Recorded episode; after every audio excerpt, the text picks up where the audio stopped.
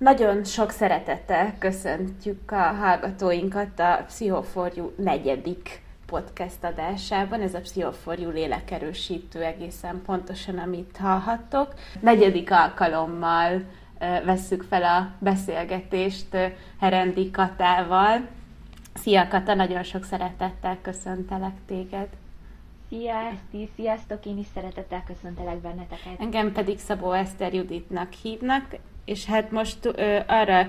gondoltunk, hogy ennek az adásnak a, a témája lehetne az, hogy, ö,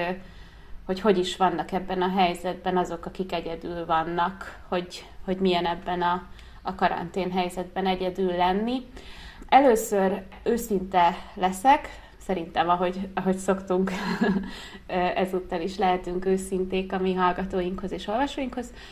hogy nagyon nehéz volt elköteleződni emellett a téma mellett. Meg, meg most úgy általánosságban véve is megbeszéltük Katával, hogy ilyen nagyon nehezen vagyunk, nagyon indisponáltak vagyunk, és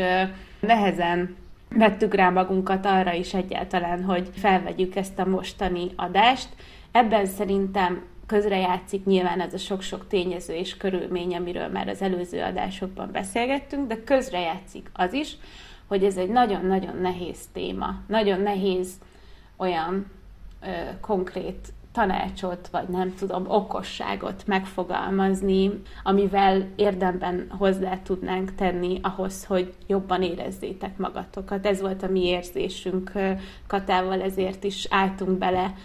a szokásosnál talán egy picit nehezebben ebbe a, a témába, mert hogy semmiképpen sem szeretnénk belecsúszni abba, hogy, hogy ilyen, nem tudom, ordas nagy közhelyeket puffogtatunk azzal kapcsolatban, hogy hogyan legyél jobban, meg hogyan szed össze magad, de semmiképpen sem célunk ezzel a, az adással. Sokkal inkább célunk az, hogy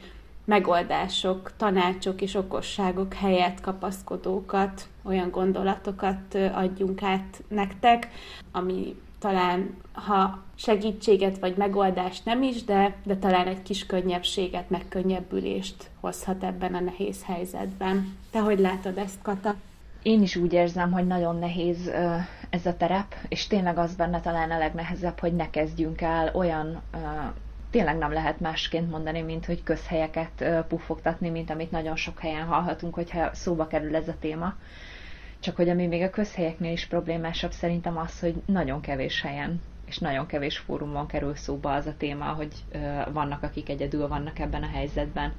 és hogy nekik mire lehet szükségük, vagy mire érdemes figyelni, vagy hogy ahogy mondtad nagyon szépen, hogy milyen kapaszkodók állhatnak a rendelkezésükre.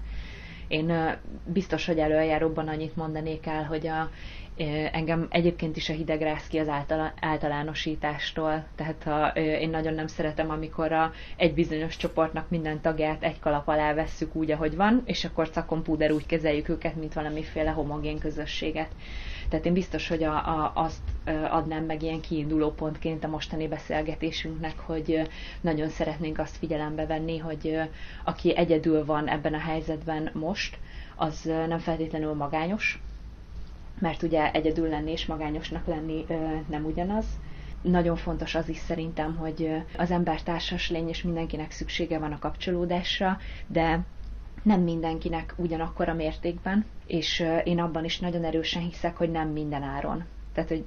nem mindegy az sem, hogy milyen minőségű kapcsolatokat engedünk be az életünkbe egyedül élőként. Úgyhogy én ilyen erős indítással ezeket szeretném leszögezni. Igen, ami még talán ilyen fontos adalék lehet ehhez a, a mai adáshoz, hogy azt találtuk ki, hogy már egy napokkal ezelőtt, néhány nappal ezelőtt meghatároztuk a témát, vagy inkább úgy fogalmazik, hogy eldöntöttük, hogy jó, akkor most ez lesz a téma, amit egyébként többen is kértetek és ezúttal is, és ezúttal is köszönjük a jelzéseiteket, a leveleiteket, a hozzászólásaitokat, az észrevételeiteket, és a témajavaslataitokat is. Többen is írtátok és jeleztétek, hogy nagyon szeretnétek erről, erről a, a helyzetről hallani többet, úgyhogy amikor, amikor emellett elköteleződtünk, akkor abban maradtunk, hogy mind a ketten elkezdünk hozzáolvasni kicsit ehhez a témához, nem beszéltük meg, hogy mit, de hogy így mind a ketten elindultunk a saját kis gondolataink mentén különböző irányokba. Te mire bukkantál, Kata? Mi az, amit, amit ebben a, a témában jó szívvel ajánlanál, akár olvasmányélmény szintjén, vagy van-e olyan gondolat, ami, ami, amire rá, ráakadtál, vagy rábukkantál? Egy nagyon érdekes élettörténetre akadtam rá most a keresgéléseim során, és tulajdonképpen ciki lesz ezt így bevallani, de erre úgy akadtam rá, hogy nem tudatosan kerestem, tehát nem akkor, amikor éppen dedikáltan a podcastra készülve. Ez gyalázat, hogy, hogy ez, ez így történt. De szembe jött, ezt már mondtam nektek a korábbi adásokban is, hogy a, nekem ezek így jönnek, és én nagyon sok, amit úgy meg-megosztok veletek most már, tényleg én már a negyedik alkalommal, az olyan, ami a szinte észrevétlenül akad fenn ezen a hálón, amikor a olvasok, nézegetek, hallgatok, és próbálok nektek minél több információt összegyűjteni, és ez az élettörténet is egy ilyen volt. Egy éppen most megjelenő könyv, egy Ross Savage nevű angol nőnek az új könyve, az, amivel találkoztam, ő ennek kapcsán írt egy cikket. Ross Savage egyébként van TED előadása is, arról mesél benne, hogy hogyan evezett végig az Atlanti, a csendes és az indiai óceánon wow. is. Igen, igen, igen, tehát nem semmi teljesítmény. Egyébként így szabad idejében, ezt idézőjelbe teszem, de egyébként maratonokat is fut, és kutató expedíciókban is részt mhm. vesz. Tehát a maga tényleg Rosszevicsnek az élettörténete is szerintem lenyűgöző. A, úgy indult el ezen az úton, hogy egyszer elkezdte naplózni, hogy hogyan aránylik az ő jelenlegi élete mindahhoz, amire vágyik, és mindaz, mindahhoz, amit szeretne még elérni az életében. És akkora űrt vett észre a, kettő között, hogy ő maga mögött hagyott mindent, házasságot, munkát,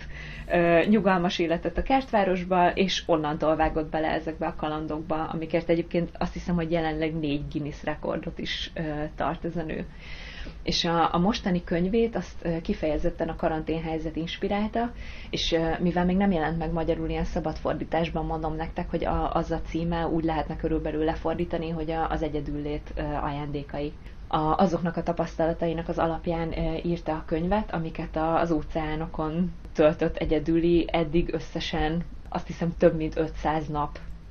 alapján desztillált ő így magában. Nagyon érdekes gondolatokat vett benne föl, némileg azok is visszhangoznak benne egyébként, amiket már mi is mondtunk az előző adásokban. Többek között ugye az is, hogy ha egyedül vagyunk egy nehéz helyzetben, mint ahogy ő is ugye nagyon sok ideig egyedül volt a, a hajójával az óceán kellős közepén, akkor rettenetesen sok múlik azon, hogy tudatosítsuk magunkban azt, hogy megválaszthatjuk a helyzetekre adott reakcióinkat. Ugye ő azt mondja, hogy nagyon sok olyan külső körülmény van, amit ugye ő az óceánon egyedül egymagában megtapasztalt, amire nem lehetünk befolyással, és amik nagyon sokszor ijesztőek, és nagyon sokszor veszélyesek. És hogy nagyon-nagyon fontos, hogy ilyenkor megőrizzük azt a fajta fókuszt, hogy lássuk, hogy a, a saját gondolataink és a saját érzéseink és a viselkedésünk ezekben a helyzetekben azt a, az anyagot képezik, ami fölött kontrollunk van, amit szabadon tudunk formálni és hogy nagy részt ez adja a mi valóságunkat is az, hogy megéljük ezt a vészhelyzetet, hogy mi hogyan reagálunk rá. És hogy szerintem miatt nagyon fontos ezekben a helyzetekben egyedüliként, egy ilyen egyedül élőként, egyedül lévőként egy ilyen kettős fókuszt fenntartani, aminek az egyik fókuszát, mint egy bifokális szemüveglencsén, ezen tartod, a saját gondolataidon, érzéseiden, úgy fogalmaz, hogy eldöntöd, hogy ki szeretnél te lenni ebben a helyzetben, uh-huh a másikat pedig a jövőnek azon a részén, ugye a közeli jövőnek azon a részén, amit még tudsz kontrollálni. És ő kifejezetten le is írja ebben a cikkben, és ugye gondolom ennek nyomán a könyvben is, és saját magát idézte, hogy nem érdemes a, arra túl sok fókuszt engedni, ami nagyon távol van tőled, amit nem tudsz bejósolni, amire abszolút nincsen ráhatásod, annyira nézz előre a jövőbe, amennyire szükséged van rá, ahol még érzed, hogy azt még meg tudod fogni, és ö, igenis tudsz ráhatni. És szerintem ez például egy nagyon érdekes gondolat, és valóban olyantól jön, aki nem is akármilyen helyzeteket csinált végig egyes egyedül. Ez fantasztikus, meg nagyon érdekes, mert most lehet, hogy egy picit duplikálni fogom azt, amit mondtál, de pont tegnap volt egy egy telefonbeszélgetésem, ahol sokak számára ismerős helyzet, amikor azt hallod a telefon másik végén, hogy így árad a panasz és a félelem, hogy mi lesz majd. Mert hogy ezek mögött a panaszok mögött nagyon sokszor a félelem is ott, ott bujkál, vagy kéz a kézbe jár a kettő. És én pont valami nagyon hasonló dolgot mondtam, mert hogy amúgy is nagyon sok szempontból azért sötét ö, tónusa van ennek a mostani jelenünknek, nagyon-nagyon sok szempontból, és hogy, hogy én azt mondtam, amikor ugye érkezett egy kérdés az irányomba e, e, ennek a beszélgetésnek a során, hogy és én nem tudom, hogy te ezzel hogy vagy, és akkor én erre azt mondtam, hogy én ezzel úgy vagyok, hogy eldöntöttem, hogy semmi másra nem vagyok hajlandó odafigyelni, csak azokra kihívást jelentő helyzetekre és feladatokra, amik tényleg ott vannak. Mert hogyha ezt az amúgy is nagyon borús, nagyon sötét helyzetet elkezdem még azzal megterhelni, hogy, hogy még sötétebb víziókat és forgatókönyveket gyártok, akkor, akkor abba tényleg, abba tényleg nagyon-nagyon bele lehet ö, ö, csavarodni. Sokat beszélgettünk arról már veled itt, hogy, hogy mennyire érthető, hogy rossz kedvűek vagyunk, de hogy ez lehet, hogy egy olyan plusz dolog, amit nem szeretnék rápakolni erre a, a sok szempontból terhelt jelenlegi helyzetre. Úgyhogy ez, ez szerintem, én, én ezzel nagyon-nagyon tudok azonosulni. Az egyik dolog, ami, ha lehet ilyet megfogalmazni most, hogy mi az, amit tehetünk, az az, hogyha, hogyha, hogyha tényleg csak valóban a jelenre és a, a valós félelemre okot adó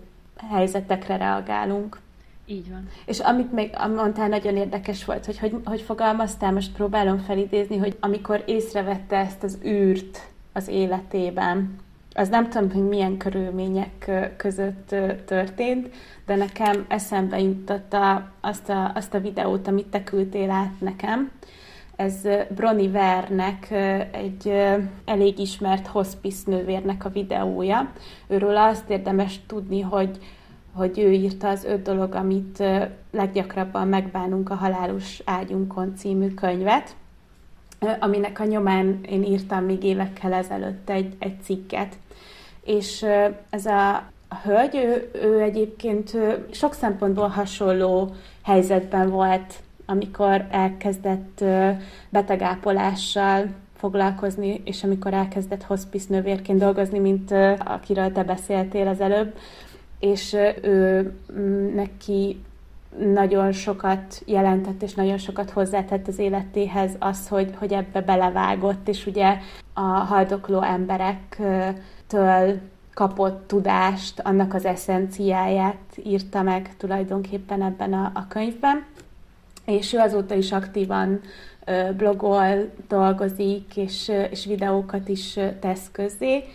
és ő fogalmazott most meg ebben a nem olyan régen közzétett videójában egy szerintem sok szempontból hasznos gondolatot, amit úgy kezdett, és ezt is fontosnak tartanám elmondani, hogy legelőször is szétszálaszta ezt az egész helyzetet egy nagyon fontos szempont szerint, mégpedig az szerint, hogy, hogy ki az, akik most ilyen anyuka üzemmódban vannak, akik, akiknek így nincs idejük egyáltalán, és kik azok, akik egyedül vannak, és van idejük. És hogy szerintem ez nagyon fontos. Tehát, hogy amikor erről beszélünk, most itt ebben az adásban elsősorban az utóbbi csoporthoz tartozó ö, emberekről van szó, és nekik szánta szerintem elsősorban ezeket a gondolatokat ö, Broniver. Ő azt mondja, hogy van egy rés, ebben a bizonytalanságban, mert valami ilyesmi, azt hiszem a címe a videónak, hogy, hogy megadni magunkat a bizonytalanságnak, és erről beszél ebben a videóban, hogy ez, ez az óriási bizonytalanság, ez, ez valami olyan erő, aminek nem biztos, hogy ellen kell tartani, hanem inkább így érdemes átadni magunkat, és, és jelen lenni benne. És ő azt mondja, hogy van egy rés ebben a bizonytalanságban, aminek a csendjében meghallhatjuk azt, hogy valójában mire van szükségünk. Mert hogy ér minket nagyon-nagyon sok inger, hogy, hogy akkor te most nem tudom, tanuljál nyelvet, iratkozz be ilyen-olyan online kurzusra, egy csomó dolog ott van, a kellene, kéne csinálni listánkon, van, ami belülről jön, van, ami kívülről, de hogy ott van egy csomó restancia, vagy én nem is tudom micsoda impulzus, ami ér minket. És ő azt mondja, hogy hogy lehet, hogy, hogy ezeket érdemes egy picit így elcsitítani, és ebben a csendben feltenni magunknak azt a kérdést, hogy mi az, amire nekünk most valójában szükségünk van. És amikor nagyon egyedül vagyunk, és benne vagyunk ebbe a, ragacsos, nyúlós, szenvedős állapotba, amiben én egyébként így elég sok időt eltöltöttem már az életemben, azért merek egy kicsit így határozottabban fogalmazni, szóval ennek van egy ilyen érzete, és akkor, hogyha feltesszük magunknak ezt a kérdést, akkor érdemes figyelni arra, hogy, hogy mi az a válasz, ami érkezik. És hogy így könnyen lehet, hogy nem egy joga órára, nem egy nyelvtanfolyamra, hanem valami egészen másra van szükségünk. És lehet, hogy ez a valami akkor ott, abban az adott pillanatban nem lehet a miénk, de hogyha már képesek vagyunk megfogalmazni, verbalizálni, valamilyen módon azt kifejezni, lerajzolni, valahogy belülről kihelyezni ennek a, a, a hiánynak a, a feszültségét, egyáltalán csak jelen lenni ebben az érzésben, annak a fájnalmában, hogy ez a valami most nincs, azt szerintem, és ez szerint a, a hölgy szerint is nagyon sokat hozzátehet a, ahhoz, hogy, hogy jobban legyünk. Ez egy zseniális gondolat szerintem, és nagyon jó. Mi történik szerinted ilyenkor, hogyha valaki megkérdezi magától, hogy mire lenne szüksége, és valóban az a válasz jön, hogy kapcsolódásra, kapcsolatra, valakire, beszélni valakivel, vagy egyáltalán arra, hogy ne legyek egyedül. Te merre indulnál ilyenkor? Azt mondanád, hogy, hogy oké, okay, tudatosítom, de nem biztos, hogy ennek most utána tudok menni, vagy szerinted ilyenkor érdemes aktívan keresni? Nagyon érdekes ez a kérdés, és sokat gondolkodtam pont ennek az adásnak a, a kapcsán. Én, én most már ötödik éve élek egyedül, és, és elég sok időt töltöttem egyedül. És volt ennek a, az időszaknak egy pontja, sőt több olyan pontja is, amikor igen, megfogalmazódott bennem ez. Erre a kérdésre az a válasz, hogy igen, egy, egy kapcsolat az, amire nekem szükségem lenne. És aztán arra jöttem rá, hogy nem biztos, hogy amikor nem tudok abban a helyzetben jelen lenni, nem tudok abban, a, abban az állapotban örülni annak, ami van, akkor arra feltétlenül az adhat megoldást, hogyha, hogyha elkezdek egy kapcsolat után ö, kapálózni. Tehát, hogy mondjam, az egyedül lét az sok szempontból nagyon-nagyon fájdalmas is tud lenni, és nehéz. Ugyanakkor ez egy nagyon nagy szabadság is. Nincsenek azok a körülmények, amik téged bármilyen szempontból megkötnének, vagy lekötnének. Tehát, hogy minden egyes perc, jó, persze van, nem tudom, ott a munkaidő, meg, meg egy csomó minden, amikor nem te döntesz az idődről, de hogy sokkal nagyobb a tered, nagyobb azoknak a, a perceknek a száma, amikről te hozol döntést. Tehát, hogy ebben van egy nagyon nagy szabadságod. Amikor ezzel a szabadsággal te nem tudsz mit kezdeni,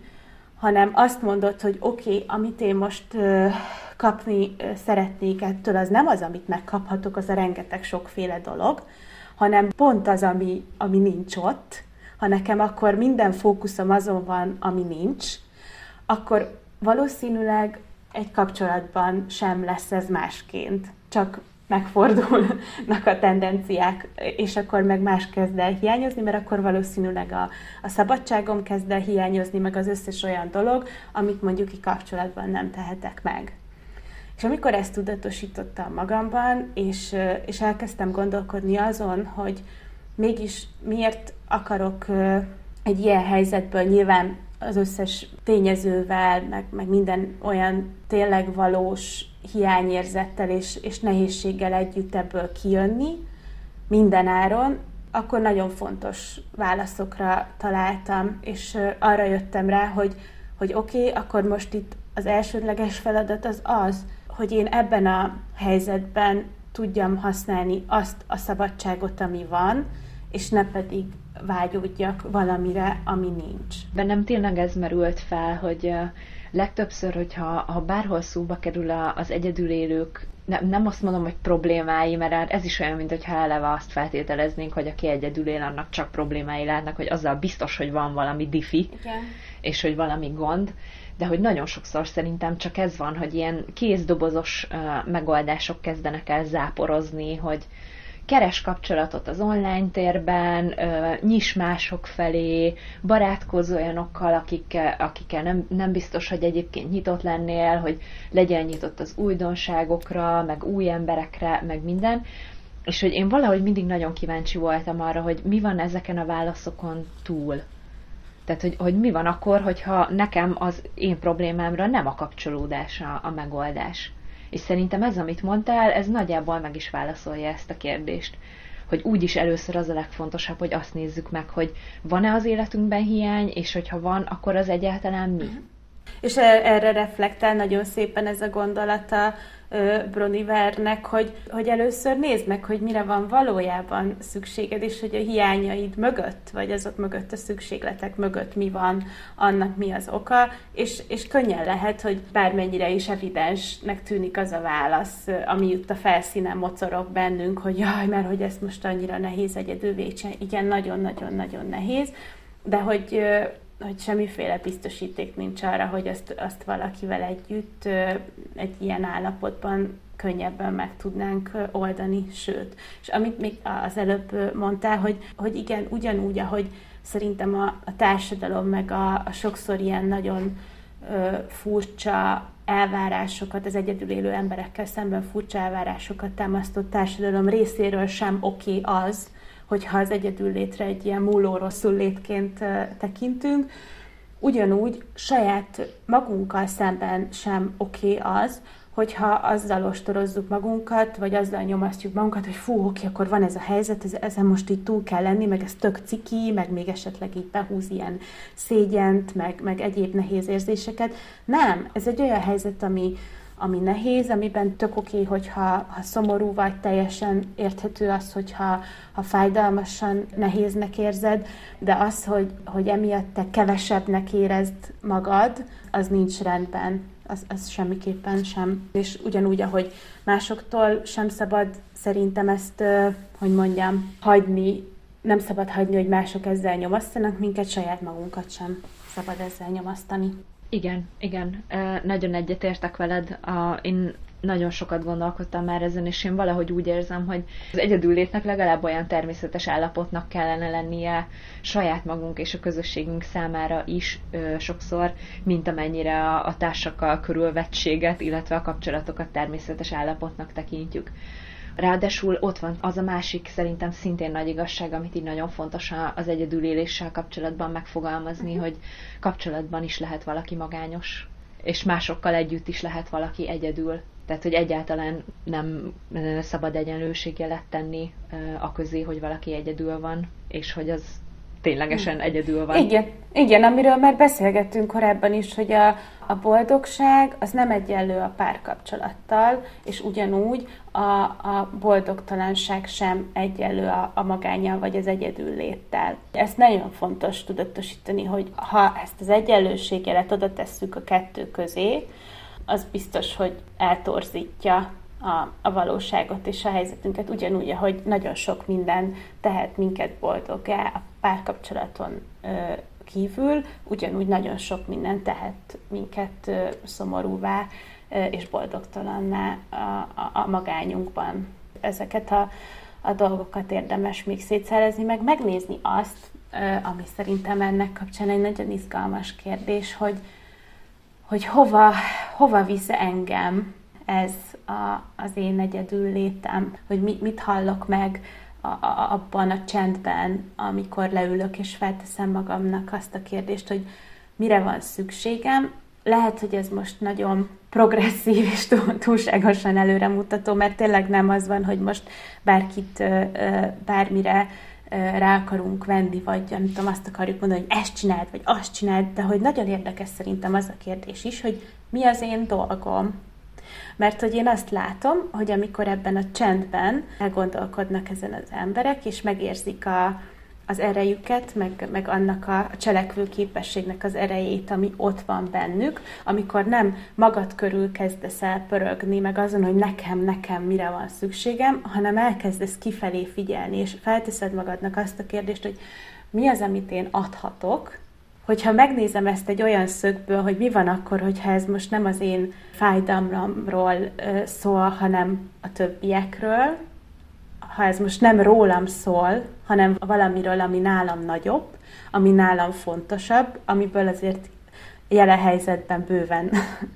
van, akkor, akkor milyen érdekes, hogy ez hova viszi az embereket, és hogy, hogy mennyire ki tudja őket teljesíteni. Ehhez nyilván kell az, hogy, hogy megéljük a tapicskolós, a szenvedős részt, hogy, hogy benne legyünk, de, de ott van például ez a, a Broniver, aki, aki hospice lett egy ilyen csend után. Ott van, a, akit te mondtál. Ott van a, a bike maffiás Havasi Zoltán, aki most már nem is tudom, hogy hány éve ö, szervezett egy, egy olyan fantasztikus közösséget, ami hajléktalan embereknek szállít ö, ételt ö, napi szinten, és, és önkénteseket toborzott össze, és, és, ö, és fantasztikus projektjeik vannak. Az ő története úgy kezdődött, hogy otthon ült egyedül ö, szenteste, és nem tudta, hogy mit csináljon. És azt mondta, hogy hm, akkor megpróbálok segíteni. Ez tud nagyon szép helyekre vinni, és amikor én is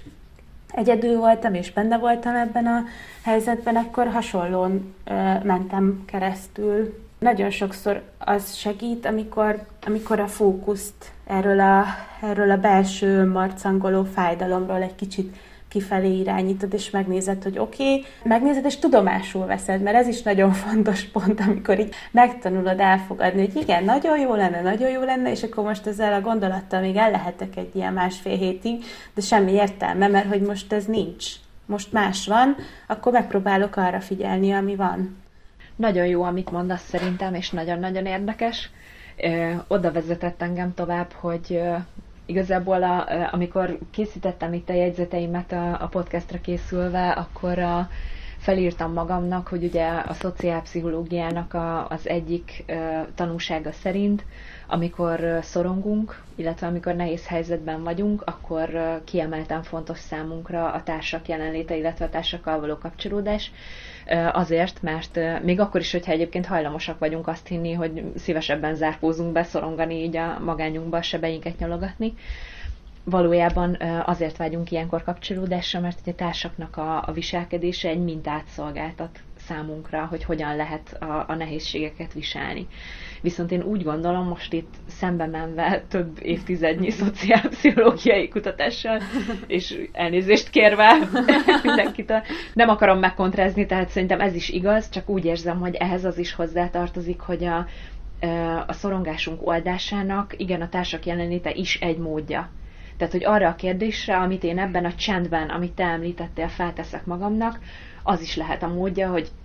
nekem most jó lesne valakivel szót váltani, valakinek az üzenetét olvasni, vagy valakinek megírni egy levelet, vagy helyettesítsétek be a megfelelőt, de határozottan hiszek abban, hogy lehet az is a válasz, hogy lehet az én szorongásom olyan, aminek én egy kompetens ember vagyok a kezeléséhez. Uh-huh. Mert én azt veszem észre, hogy az egyedül élők nagyon sokszor szembenéznek azokkal a fajta előítéletekkel, hogy nem tekintik őket a, a saját életük kompetens kezelőjének. Aha. Igen. Ho- hozzáértő kezelőjének, hogy minthogyha te azért lennél egyedül, per pillanat vagy hosszantartva, ez már ugye kinek-kinek az élethelyzetéhez igazítva, mert te valamit rosszul csinálsz. Te nem értesz a kapcsolatokhoz, te nem értesz ahhoz, hogy hogy kell megtartó társaságot, barátokat, családot, szeretteket, és így tovább fenntartani, ezért te egyedül vagy. És szerintem ez nagyon komolyan bele tud taposni abba a fajta önbecsülésbe, hogy te mennyire tekinted saját magadat ö, olyan partnernek ezekben a helyzetekben, aki keresztül tud téged kormányozni egy-egy ilyen nehéz csenden és csendet követő időszaknak. És szerintem azok a példák, amiket említettél, és egyébként én a sajátodat is ideértem, vártam, hogy az lesz a csattanó, hogy és így lett a pszichóforjú. És amúgy igen. Csak hát nem akartam itt show elemként bevonni a brandet, de igen, a pszichóforjúhoz is sok ilyen csenden keresztül vezetett az út. És szerintem mindegyik annyira szépen példázza azt, hogy ez, ez egy olyan előítélet, ami szerintem egyáltalán nem igaz, és amivel id- ideje lenne leszámolnunk. Mm. Szerintem nagyon fontos, hogy merjünk ezekkel az előítéletekkel szembe menve, abban reménykedve, hogy végre sikerül velük leszámolni egyszer és mindenkorra, megérezni magunkban azt az erőt, uh-huh. ami, ami szerintem igenis ott rejlik mindenkiben. És ebben a csendben meg lehet hallani a szavát. Igen, hogy, hogy, hogy valamiféle tudom, hogy ez is nagyon nehéz ügy, és hogy amikor így nagyon beszűkül az ember, és nagyon sötét lesz minden, és elkezdenek ezek a falak így egyre közelebb és közelebb jönni, akkor ebben, ebből úgy nehéz kimozdulni. De hogy tényleg, ha valamiféle tapasztalásként kezdünk el tekinteni erre a, a, az időszakra, amikor, amikor megpróbálunk valahogy úgy gondolkodni róla, hogy, hogy oké, okay, mi az, ami, amit, amit ez most tanít nekem, hova vezet ez engem, mi ezzel a dolgom, akkor abban mindig benne van az a fajta cselekvő készség, ami, ami aztán erőt hathat ahhoz, hogy a saját hajunknál fogva kihúzzuk magunkat ebből a helyzetből. És hogy én hiszek abban, hogy, hogy ennek az egyik módja az az, hogyha csinálok valamit, valamit, ami, ami, ami egy kicsit így kimozdít, akár szó szerint, most legyen az, hogy lefutok egy kilométert, vagy lesétálok egy kilométert, vagy elültetek egy virágot, vagy, vagy bármi, amit én csinálok, és amiben érzem ezt az erőt, érzem azt, hogy egy cselekvőképes ember vagyok, aki tud adni, aki, aki jó, hogy van, és hogy, hogy volt, volt az egyik olvasónk, akit nagyon-nagyon szeretünk, írt egy levelet, és akkor, akkor a, a válaszban én azt írtam neki, hogy olyan jó, hogy vagy, és akkor ő visszaírta, hogy, hogy ez nagyon-nagyon sokat jelentett neki, és hogy tudom azt, hogy ebben a helyzetben nincs ott sokszor valaki, aki elmondja, hogy jó, hogy vagy, de fontos, hogy, hogy tudjátok és érezzétek át, hogy nagyon sokan vannak még, akik ezzel a hiányjal a szívükben élnek, de hogy ez nem jelenti azt, sőt, hogy, hogy ne lenne nagyon-nagyon jó, hogy vagytok. Tök jó, hogy vagytok, és nagyon sokan vagytok most ebben a helyzetben. Ez is számtalan helyen elhangzott, megolvasható volt ez a mondat, hogy nagyon sokan vagyunk együtt, egyedül. Ez egy nagy-nagy közösség, amihez bármennyire is elveszve, meg, meg magányosnak érezzük magunkat ebben a helyzetben, de hogy, hogy mi így együtt tartozunk és ez szerintem fontos megérezni, és, és igen, az még egy ilyen mantrám nekem, hogy a változáshoz mozdulni kell, és hogy, hogy nagyon-nagyon nehéz ebből a helyzetből kimozdulni, de hogy ha tudtok, tudom, hogy nehéz, de hogy így próbáljatok meg kimozdulni, próbáljatok meg, nem tudom, bármi, ami mozgás, és főleg ebben a helyzetben, amikor így be vagyunk zárva a négy fal közé, de egy séta, egy körfutás, egy joga, bármi, ami, ami által érzed azt, hogy élsz, azt szerintem nagyon sokat tud, nekem legalábbis sokat tudott segíteni ebben a helyzetben. És még egy gondolat, amit mondtál az előbb, hogy, hogy azt csugalmazza a környezet, hogy nem vagyunk, hogy az egyedül élő emberek nem kompetensek. Szerintem érdekes erre onnan is ránézni, hogy pont, hogy szerintem ezekben a csendekben, meg az egyedül töltött időszakokban nagyon sokat lehet bölcsülni. Amikor a mai világban ö, nincs idő arra, hogy, hogy megdolgozzuk az érzelmeinket, hogy, hogy időt töltsünk a, a fájdalmainkkal, mert hogy annyi feladat van, annyi felé kell ö, pörögni. Szerintem az egyedül élő embereknek erre jobban van ideje, meg hogy hát rá is vannak kényszerítve, tehát nem az van, hogy akkor úgy gyorsan megbeszélem a párommal, meg gyorsan akkor átbeszéljük, hogy, hogy akkor mi az, ami engem nyomaszt, meg ráborulok a vállára és sírok, hanem az van, hogy, hogy akkor most ezzel nekem egyedül kell valamit kezdenem. Ebben a folyamatban azért, azért nagyon sokat lehet tanulni, meg nagyon sok tanulságot, meg következtetést le lehet vonni, és ezáltal, ezáltal szerintem pont, hogy az egyedül élő emberekben ki tud alakulni egy olyan fajta lényeglátás, ami, ami, ami pont, hogy nagyon is kompetensé teszi őket. Átállok a másik oldalra, de szeretnék tőled még egyet kérdezni. Fordított dinamikánk szokott lenni, és belőled előtör az újságíró, és általában te szoktál kérdezni, de most én lépek a sötét oldalra. Igen. A, és mint ahogy mondtuk is korábban, és én már hagyományá vált, hogy minden jó sztori úgy kezdődik, hogy Kata olvasott valahol valamit. A, Kata olvasott egy érdekes cikket, ami azt taglalta, hogy most, amióta előállt ez az egész koronavírus és az azt követő karantén helyzet, egy olyan tendenciát figyelhetünk meg a kapcsolatok terén, hogy sokan korábban meglazult, lezárt, elveszettnek hit kapcsolatokat is elkezdtek újra éleszteni. a, annak érdekében, hogy lehetőleg senki ne maradjon egyedül. A példa, amit a cikk hozott, az pont egy politikai ellentét nyomán megmérgeződött szülő-gyermek kapcsolatról szólt. Ezt a csatabárdot ásták el annak érdekében, hogy se a szülő ne legyen magányos ebben a helyzetben, se pedig a gyerek és nagyon kíváncsi lennék, és ezt nektek is mondom, akik hallgattok minket, hogy én nagyon kíváncsi lennék, hogy mit gondoltok erről, de most téged kérdezlek így egyenesben, Eszti, hogy szerinted érdemes ilyen kapcsolatokat újraéleszteni annak érdekében, hogy az egyedüllétet elkerülhessük? Van, van az a kapcsolat, ami fontos, és, és, és érzem a hiányát, és, és vannak, tudjátok, azok a kapcsolatok, amiknek így nem érezzük a hiányát, mert pont, hogy valahogy szétfejlődtünk, vagy mérgező hatással volt rám, és, és, és érzem azt, hogy ez már jobb, hogy nincs. Ezek, ezek felé a kapcsolatok felé szerintem nem jó ötlet odafordulni. Azok felé az értékes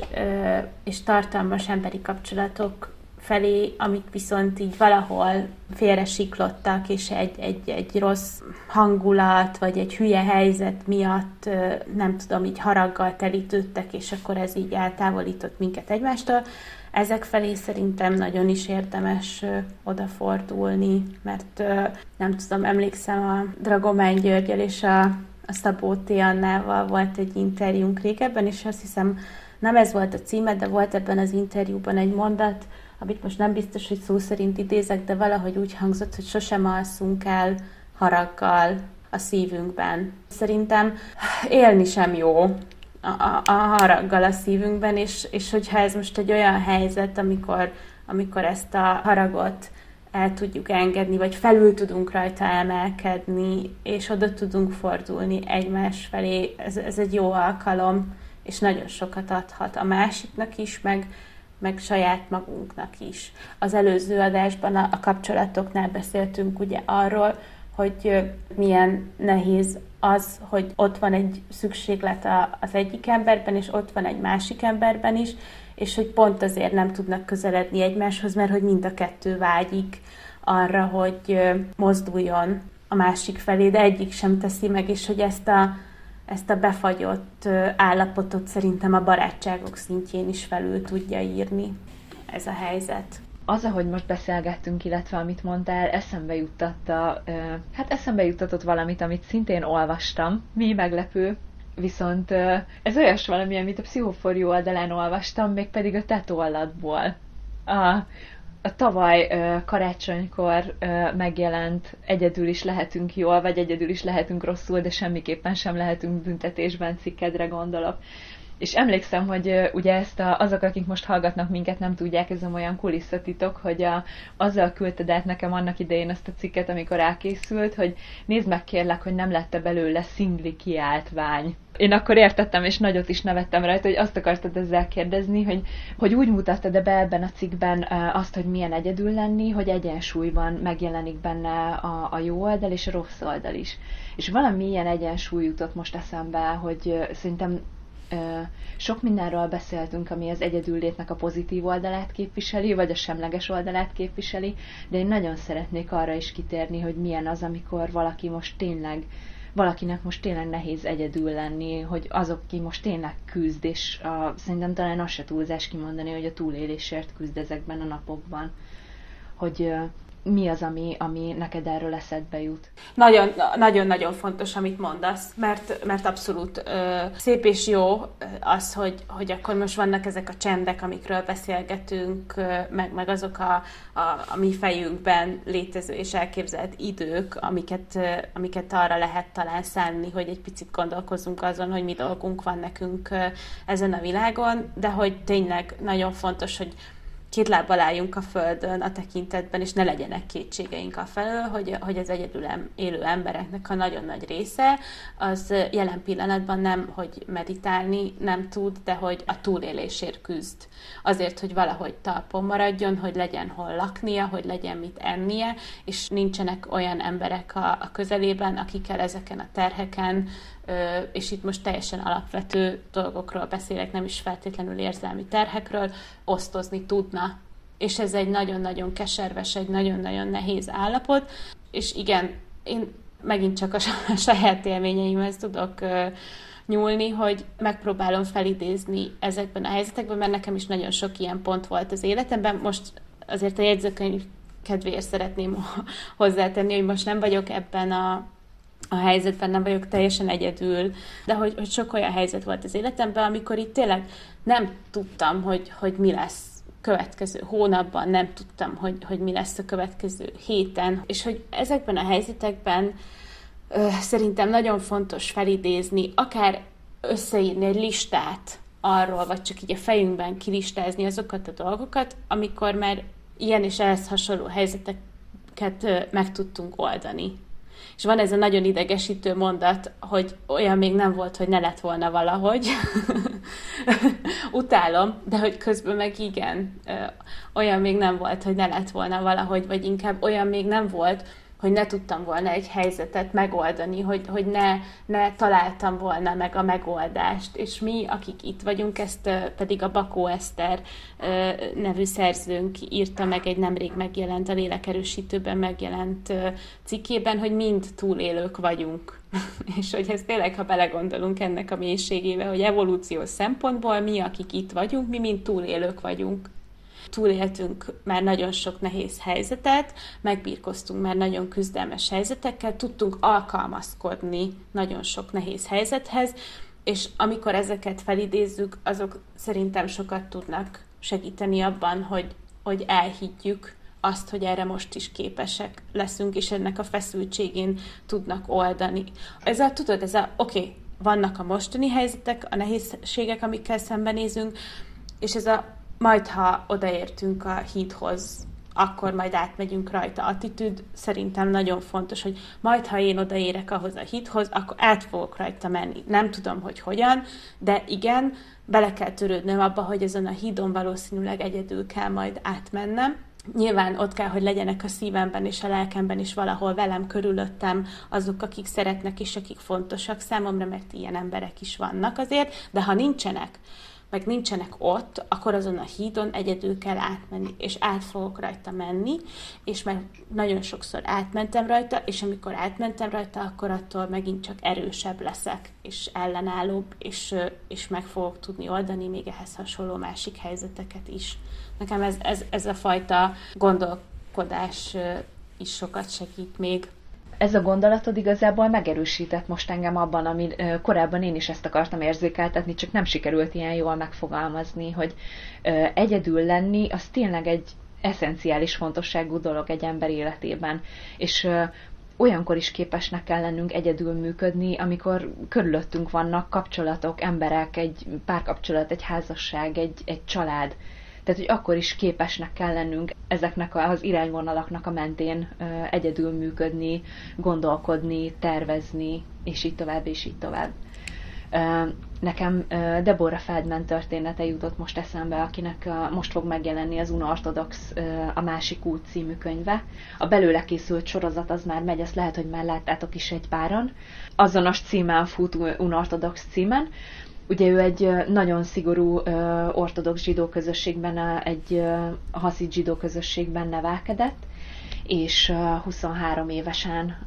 vált el, és a kisfiával együtt hagyta maga mögött ezt a közösséget, amiben felnőtt, amiben született, és amiben felnőtt és a könyv ennek az útját írja le, ugye ez az a bizonyos másik út, hogy hogyan döntő úgy, hogy ebből a nagyon szigorú szabályok és tényleg nagyon rigid keretek között működő,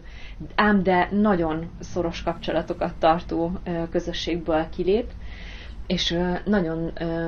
sok gondolatot szentel annak is, hogy ö, igazából egyedülálló anyaként kell majd utána nevelnie a fiát, ö, távol mindattól a háttértől, ami eddig támogatta és amit megszokott. És nagyon érdekes a, az, hogy így végigmegy ezen a, a belső úton, ugye mi végigkövethetjük azt a dilemmát, hogy ugye menjek vagy maradjak, az egyik legősibb kérdést az ember életében, hogy válasszam azt, ami, ami rossz, és igen, talán mérgező is, de legalább biztonságos, és megvan, és megtart engem, vagy válasszam, ugorjak a bizonytalanba, ahol viszont egyedül leszek. És ő végül is megtette ezt a lépést, magával vitte a kisfiát is, és a, egyedül van, tulajdonképpen még mind a mai napig, egyedül küzd, igen, éli az egyedülálló anyáknak a, a szokványos életét, de hogy ő maga is leírja, hogy a új családra lelt a helyet, amit maga mögött hagyott. Hogy fokról fokra kezdte észrevenni azokat a kapcsolatokat, azokat a kapcsolódási lehetőségeket, amik úgy álltak előtte, hogy a, ha kinyúlt értük, és hogyha építette belőlük azt a kis hálót, akkor tulajdonképpen ugyanúgy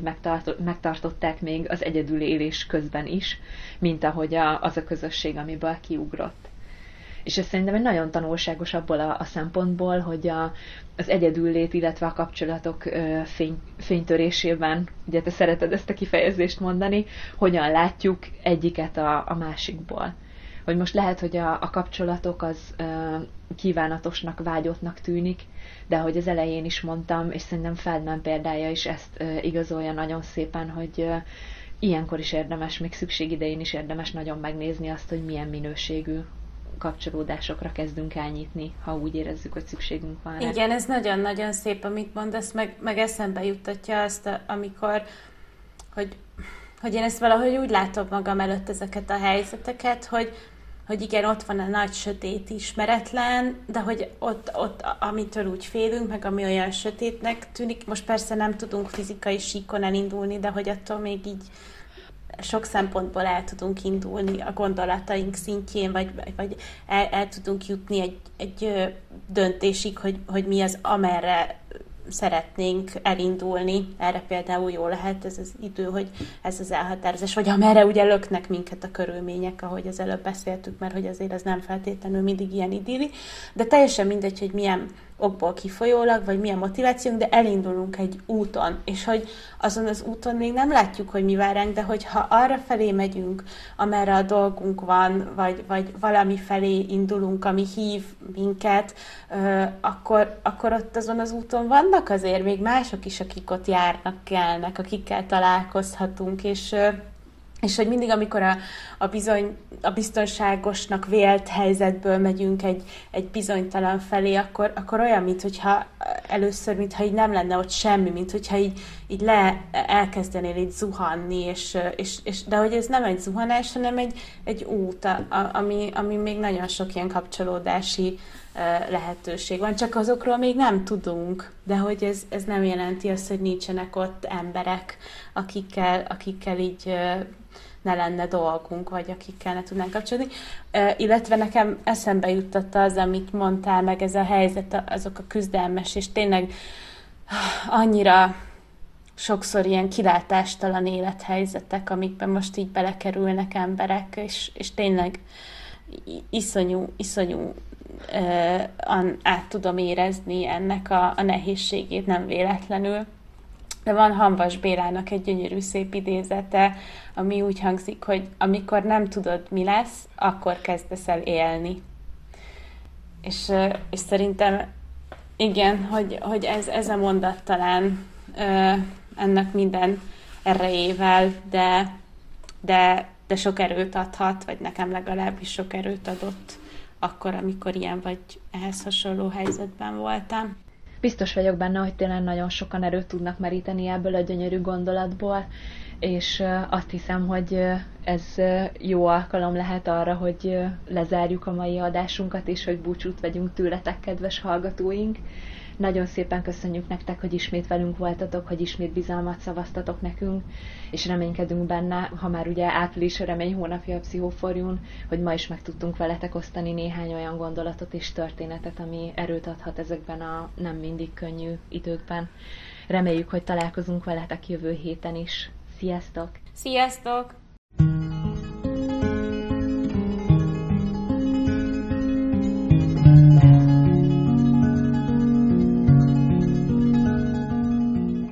A Pszichoforjú lélekerősítő podcast rólad és érted szól. Ha szeretnél még több adást hallani, támogasd a munkánkat a pszichoforjú.hu per támogatom oldalon. Köszönjük, ha segítesz szívvel, lélekkel. thank you